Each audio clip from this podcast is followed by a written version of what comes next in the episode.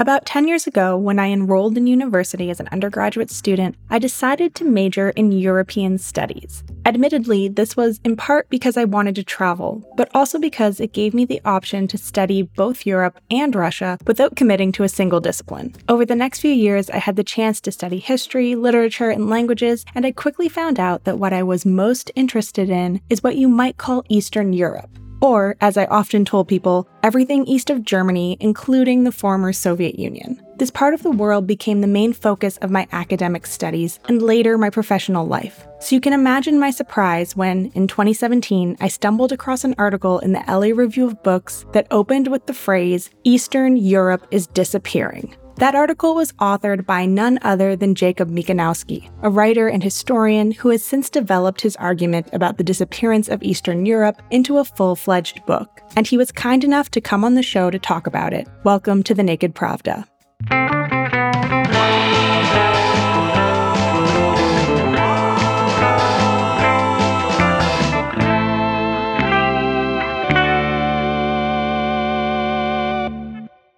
Hello, everyone, and welcome back to the Naked Pravda, Meduza's English language podcast. I'm Eilish Hart, your host for this week and the editor of The Bee, a special newsletter from Medusa covering Central and Eastern Europe, the Caucasus, and Central Asia. For this week's show, I interviewed writer and historian Jacob Mikanowski about his new book, Goodbye Eastern Europe, which offers a sweeping history of a region that he argues is disappearing. Not in the literal sense, of course. The lands historically referred to as Eastern Europe are very much still there. But 30 plus years after the collapse of communism, the term itself, much like the term post Soviet, is falling out of fashion, and the entangled diversity that was a hallmark of Eastern European societies prior to the violence of the 20th century now belongs to a lost world. We cover all of that and more in the interview, so let's get to it.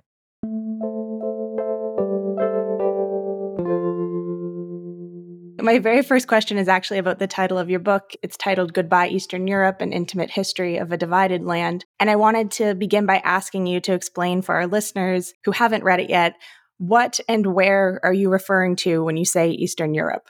People have different answers when you ask them where is Eastern Europe. And increasingly, Eastern Europeans or people who live in what I call Eastern Europe will say they don't live in Eastern Europe. They live in Central Europe. They live in the Nordic zone. They live in the wider Mediterranean world, the Western Adriatic. Anything to get rid of that that label, Eastern Europe. I have a big tent, Eastern Europe. For me, it's everything between Germany to the west, Russia to the east, and running from like Estonia down to Albania. So Baltics, Balkans, and what's sometimes called Central Europe. At least the non-German non-Austrian, non-Swiss, non-German part of Eastern Europe. So the country's sovereignty is historically fragile and threatened and a zone for me of maximum diversity, maximum social, linguistic, religious, ethnic diversity. That's kind of different than what's happening in Western Europe, and actually kind of different than what's happening at least in Central Russia, the kind of Russian heartland, and even other parts of Eurasia. And so, do you think that your like big tent idea of Eastern Europe, do you feel like it differs from popular conceptions about what Eastern Europe is, especially from a Western perspective or in the Western imagination? Depends on discipline, depends on, on where someone is. Increasingly, Central Europe is in tension with it. Just after Russia invaded Ukraine, I read an editorial by a Belarusian intellectual I really liked, called uh, Ihar Babkou and he said, well, this is a war between Central European diversity and Eastern European uniformity. And I'm like, yes, I like that idea. But for me, what you're calling Central Europe is my Eastern Europe. So I do have a kind of outsider's perspective, um, inside and outside. I'm Polish, Polish American. I grew up speaking Polish grew up going back there a lot and living there for a couple years. But I also have a kind of an outsider's maybe nostalgia and affection for the idea of East. I don't have to position myself closer to Western Europe. I don't care like how close to the EU I am. Political scientists tend to have kind of like a even bigger Eastern Europe. They'll put Russia and sometimes all of former Soviet Union and kind of a or, or a lot of it in Eastern European umbrella. There's stuff on the margins. You know, people who look at it as it's really post-socialist space. East Germany is part of it or was part of it, and for me, it's not. So there's a lot of debate around the margins. But I have about 20 countries, counting Kosovo, and that's my Eastern Europe. Now that we've clarified what we mean by Eastern Europe in terms of your book and for the purposes of our conversation, I'd like to take a step back and talk about where the idea for this book came from, and specifically your thesis that Eastern Europe is disappearing and becoming a place that doesn't exist. Where did this come from? The genesis of the book was is almost 10 years ago now. It was kind of deep in grad school doldrums. I'd gone through grad school. I'd switched from Soviet history actually to Polish history. I found the work I was doing really interesting. The general, the coursework really interesting. And I was trying to work, switch into journalism too. And I had trouble, I was having trouble getting people interested. You know, it seemed like interest was ebbing away. Funding was ebbing away. Um, there was still attention on Russia, but less and less. But Eastern Europe, which had been interesting to people culturally in the 80s and 90s, really vital, literature, the movies, and then politically in the 90s had just dropped out of conversation completely. The process of writing the original essay for the book took about two years, then the writing of the pitch for the book. And then, so like nine years later, Eastern Europe's very much back in the news. It has attention on it. But people are, are I think, the concept is being really hollowed out or evacuated. As on one hand, I think everyone to the west of Russia is trying to position themselves as close to Western Europe as possible, as close to EU, European Western Central, however, Mediterranean, however they, they do that. While Russia has kind of taken a Eurasian imaginary, at least. I'd like to ask you to talk a bit more about how you went about researching and writing this book because you've written it for a general audience, but you've really managed to integrate archival work with your own family history and extensive travel experience. So, how important were each of these aspects in terms of like your research and in terms of what the book ended up being? interesting process for me because it's actually a lot of fun. There are multiple tracks. One's a family track. So there's family history woven through it. And I've been working, I've been poking at that on my own for a while. I have a, I think, pretty interesting family. It's a mixed family, Polish, Jewish, Polish Catholic. Polish side is actually mixed Lithuanian, German, Czech, and the Jewish side pretty much politically on the left, at least in the 20th century in the communist world. And that's typical of the few Polish Jews who stayed, the ones who didn't emigrate after the war, tend to have something to do with communism, with the building of communist power after the war. And then most of those people were also betrayed by their government, their own party in the 60s. And so it's a pretty tangled family history, and it's like pretty interesting, goes back far. So I was pushing back digitization of records in just the last couple of years and translation of records from Yiddish, especially. Let me do things reaching back from the 19th century into the 17th century. It's like really interesting stuff. And then travel. The biggest part was travel because I was pretty familiar with Eastern Europe with my Eastern Europe. Poland, Poland's neighbors. I reported from Poland and Hungary mostly, Czechoslovakia, and then Russia. And there was a whole bigger Eastern Europe I knew from reading and I had to go to. So I traveled to, I tried, I wanted to hit every country and COVID got in the way, but I made it to 17 of, of my 20. And if I hadn't lost that COVID year, I would have made it to a year and a half. Would try to go everywhere. And that was so eye opening, so interesting. And I, you know, people within Eastern Europe, tend not to see it as a coherent cultural or any kind of they don't see it as a coherent space. Poland has its east. Poland kind of orientalizes Ukraine. Definitely Romania is like a different, you know, sounds completely crazy. Albania.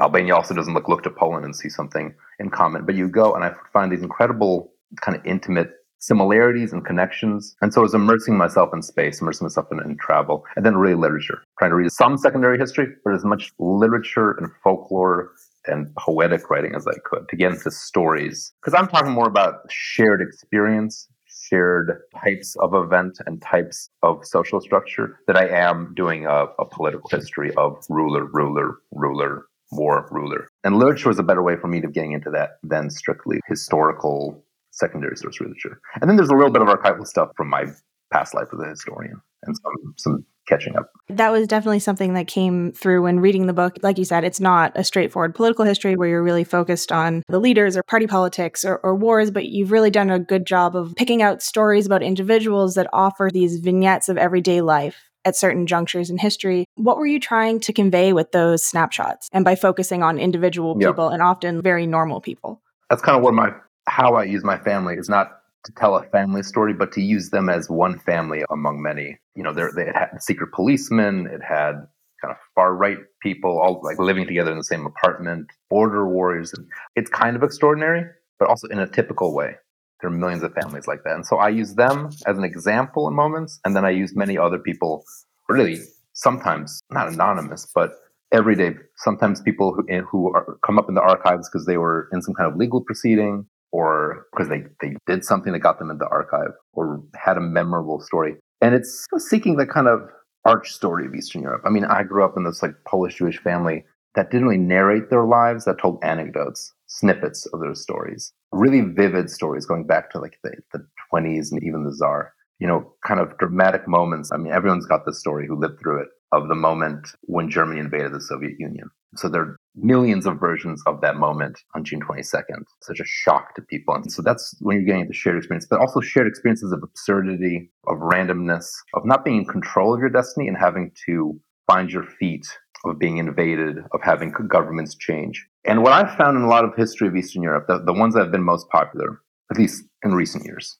are very much like a battle between superpowers usually. Kaiser versus Tsar, Stalin versus Hitler. You know, just the two big powers on the sides, very occasionally Turkey, but not very much, dueling the duel of giants. And in the middle, you'll talk about, oh, civilian casualties, something. You know, it's like a football match between these two giant powers. And I'm interested in the football. I want to talk about the story of the of what's happening in between, because that's to me the Eastern European experience, especially in the 20th century, finding agency amidst a world that's constantly robbing you of it.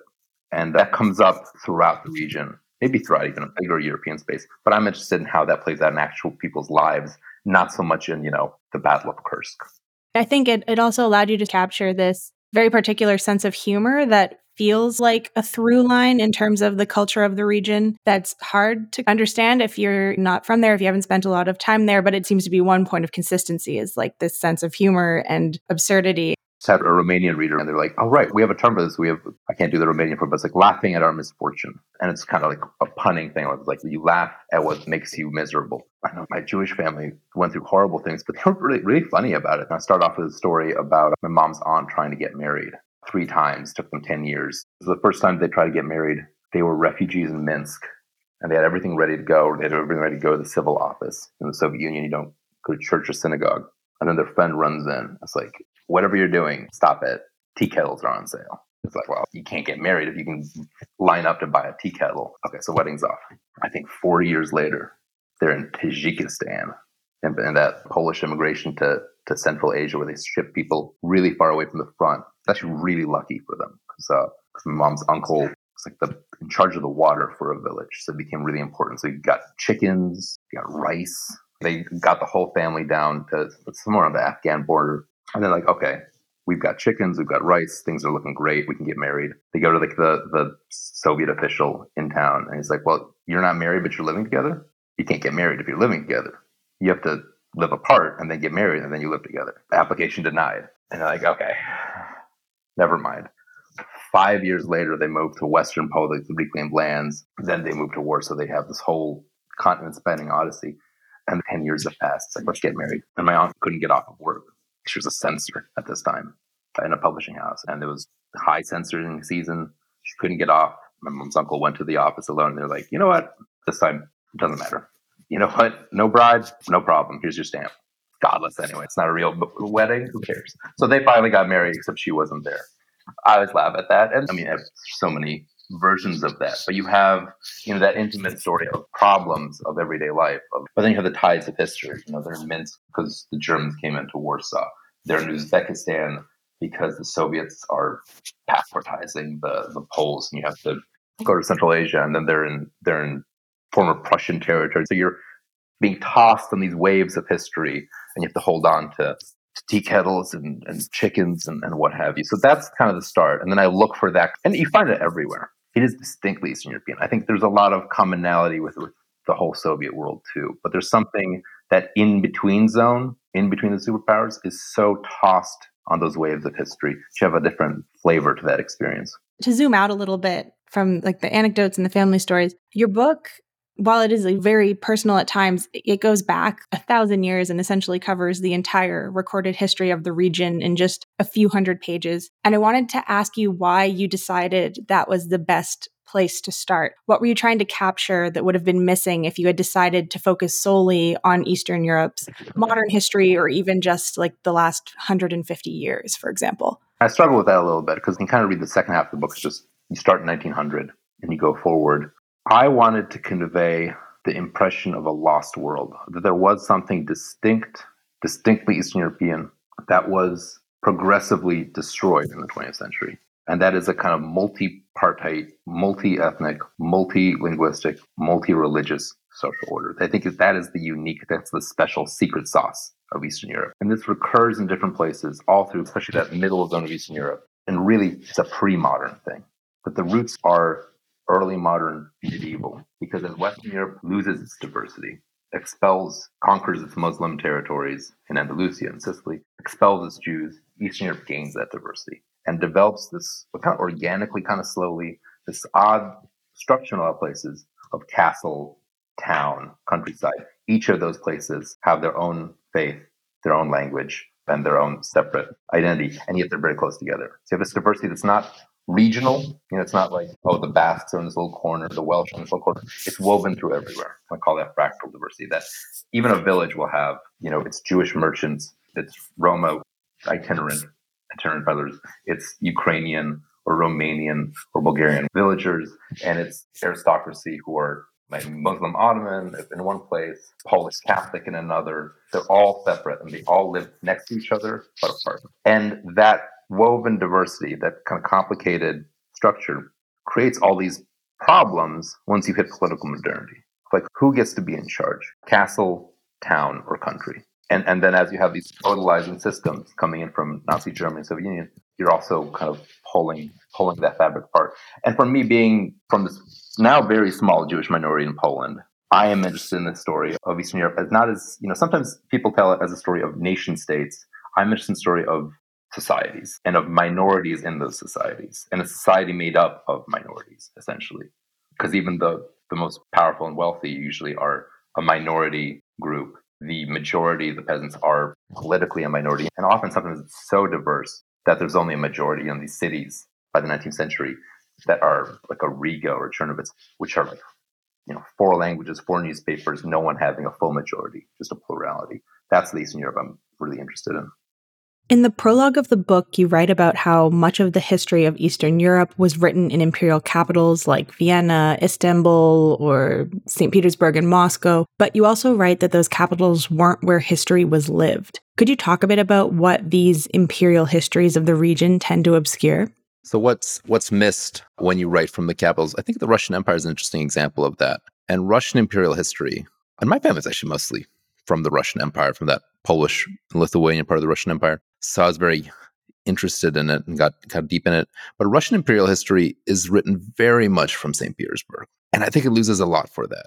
There's a narrative that's told from the center that goes Tsar, Tsarina, Tsar, Tsarina, czar, czar, That's very tied to Peter the Great, Catherine the Great, the Alexanders. And that's a very strong narrative. It's a very strong like story with recognizable characters. It's much harder to integrate all the territories, all the differences that Russia gathered starting in the 17th century, because that doesn't tell us uh, coherent as a story. It's actually pretty disparate. Finland was ruled very differently than Poland, which didn't have that much to do with Georgia. Each one had its peculiarities, its different trajectory, and it's very hard to integrate into a story. So if people revert back to that czar, Tsarina, czar, czar, and everything depends on the center you know, on administrative decisions and on conquests, on wars, and you completely lose the picture of what's happening, say, inside the Pale of Settlement. How Poland is reacting to Russian imperial power very differently than, say, the German landlords who find an incredibly cozy spot for themselves in Latvia and Estonia and create also these huge tensions. Say, like the Baltic Latvia becomes just a powder keg of a German ruling case that's very close and very tied to the center and a peasantry that's extremely alienated from its immediate rulers, also alienated by language. So it becomes this just powder keg in 1905, 1917. And you lose that. You lose that like intimate view of the village and the town because it still is always kind of what did Alexander II decide? What did Alexander III decide? So I'm interested in what it, what it looks like at that village level, at that town level, and at regional level. And because empires are so disparate, and that's also true of the Ottoman Empire. It's it's a little less true of the Austro-Hungarian Empire because they had a little more coherent system, but it's still split and, and dual. The history becomes a story of the central bureaucracy and of succession. And I think that misses everything that's crucial about specifically Eastern European history that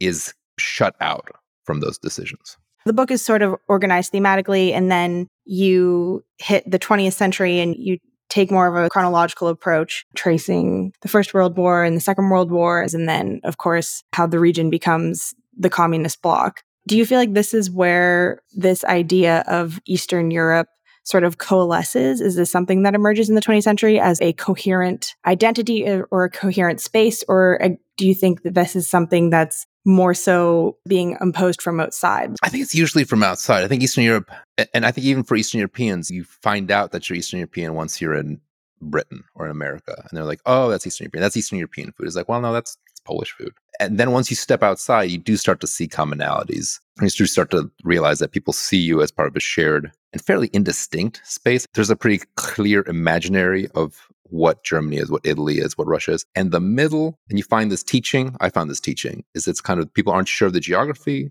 they aren't sure of the culture, they aren't sure of the the, the history. And people from Eastern Europe can feel that, you know, that sense of not being visible or fully present, or if they are present in kind of the imagination of the West, it's in a very kind of derisive, derogatory way. I had a friend student asked him, he's like, Well, in Eastern Europe, do, do people laugh? Isn't it just a great place? Does anyone laugh there? There is a kind of like question mark over this whole area. But internally, it doesn't exist as much, or it exists with a different, with a kind of parallax. Each country has its own version of the East. So in writing the book, though, I'm trying to find my own description of an unacknowledged commonality, of a series of resemblances and like shared affinities that isn't a single coherent identity. That I see something in common with Romanian identity. I see something in common with Albanian identity. There's like a nest of shared things, but it's not a uniform thing. I'm less interested in the the question of Western perception. That Larry Wolff, like who created Eastern Europe from the West, the Orientalizing view. I'm interested in self representation. So, as much as possible, I kind of don't use Western travelers or Western views. I try and use internal sources, internal literature. And if I do have a traveler, I try to flip it and have like Ottoman travelers, the, the gaze from the other side, very perceptive, very clear eyed about how these societies were organized and how they were ruled without that kind of French or English idea of we're enlightened, we're industrialized, you aren't. And that's it. The book ends with the late 90s and the 2000s discussing the divisions that emerged through the transition to market economies and democratic political systems and the way those have experienced some backsliding in, in certain places. So, this period, the last 30 years, it's also been characterized, as you discussed, by a reexamination of history, and this is still ongoing until today. Could you talk a bit about how this reexamination of history played out across the region and the ways it, it has led to certain divergences? Maybe I should put that to you as a question like, has mm-hmm. this re examination of history contributed to the disappearance of Eastern Europe that you're tracking through your book? In a remarkable way, the last 30 years have been, for part of the region, it's been a real epic of growth and positive change. And for part of it, it's been kind of a kind of stasis. The part of Eastern Europe that joined the EU, that big expansion, has had incredible growth, incredible transformation, incredibly fast, deep social and economic change. I think Slovenia just passed the UK in, in per capita GDP. Poland's on track to, you know, stuff that's pretty hard to imagine, especially from my childhood. I remember where you couldn't buy ham in stores. And amidst all that economic and, and geopolitical accomplishment, history in a lot of places has turned into the this area where politics is waged. There's so much constrained by the EU that politics becomes about deciding what version of history is the one to promote, especially in Poland, Hungary, North Macedonia but also across the Balkans, different countries have versions of this stronger or weaker of current politics being a referendum on past history and choosing who to include and who to exclude.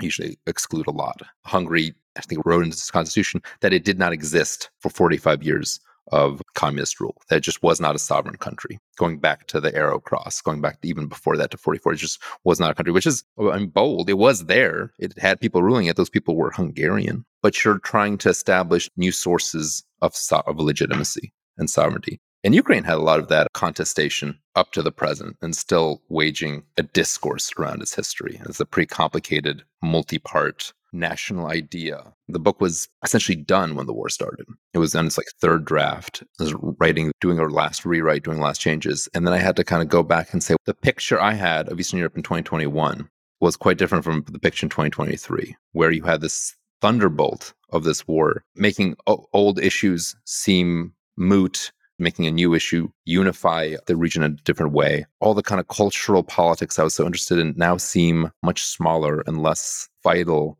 And yet, those imperial memories, those imperial traditions are actually being exploited on the Russian side. You know, going back to, I think, much more so than the Soviet past, Putin, at least ideologically, in the conception, goes back to an imperial history of seeing himself as an inheritor of Catherine the Great and Peter the Great and proposing to rebuild the Russian Empire. Really striking how the historical politics is completely flipped, where Poland, say, which was really invested, they had spent all this political capital investment commemorating World War II, commemorating the, the partisan war against the Germans. They kind of moved on to the partisan fighting, the very nasty internal war against the Ukrainians, the Ukrainian Polish kind of mutual ethnic cleansing in Volhynia and Red Volhynia and the Volhynian murders and commemorating that, a new source of Polish martyrdom. Polish governments are always looking for new suffering to, to promote and memorialize. And that went out the window. That's gone.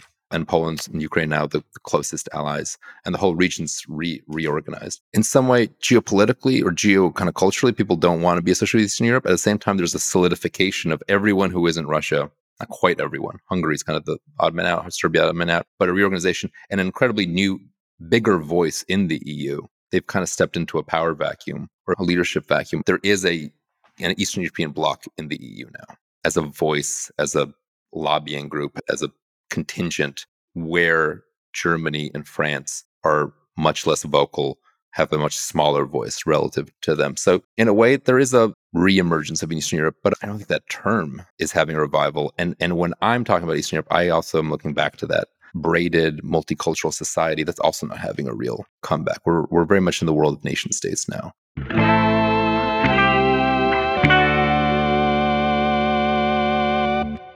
Thanks for tuning in, folks. This has been The Naked Pravda, a podcast from Meduza in English. Remember that undesirable status back in Russia means our entire news outlet now relies on readers and listeners around the world to support our work.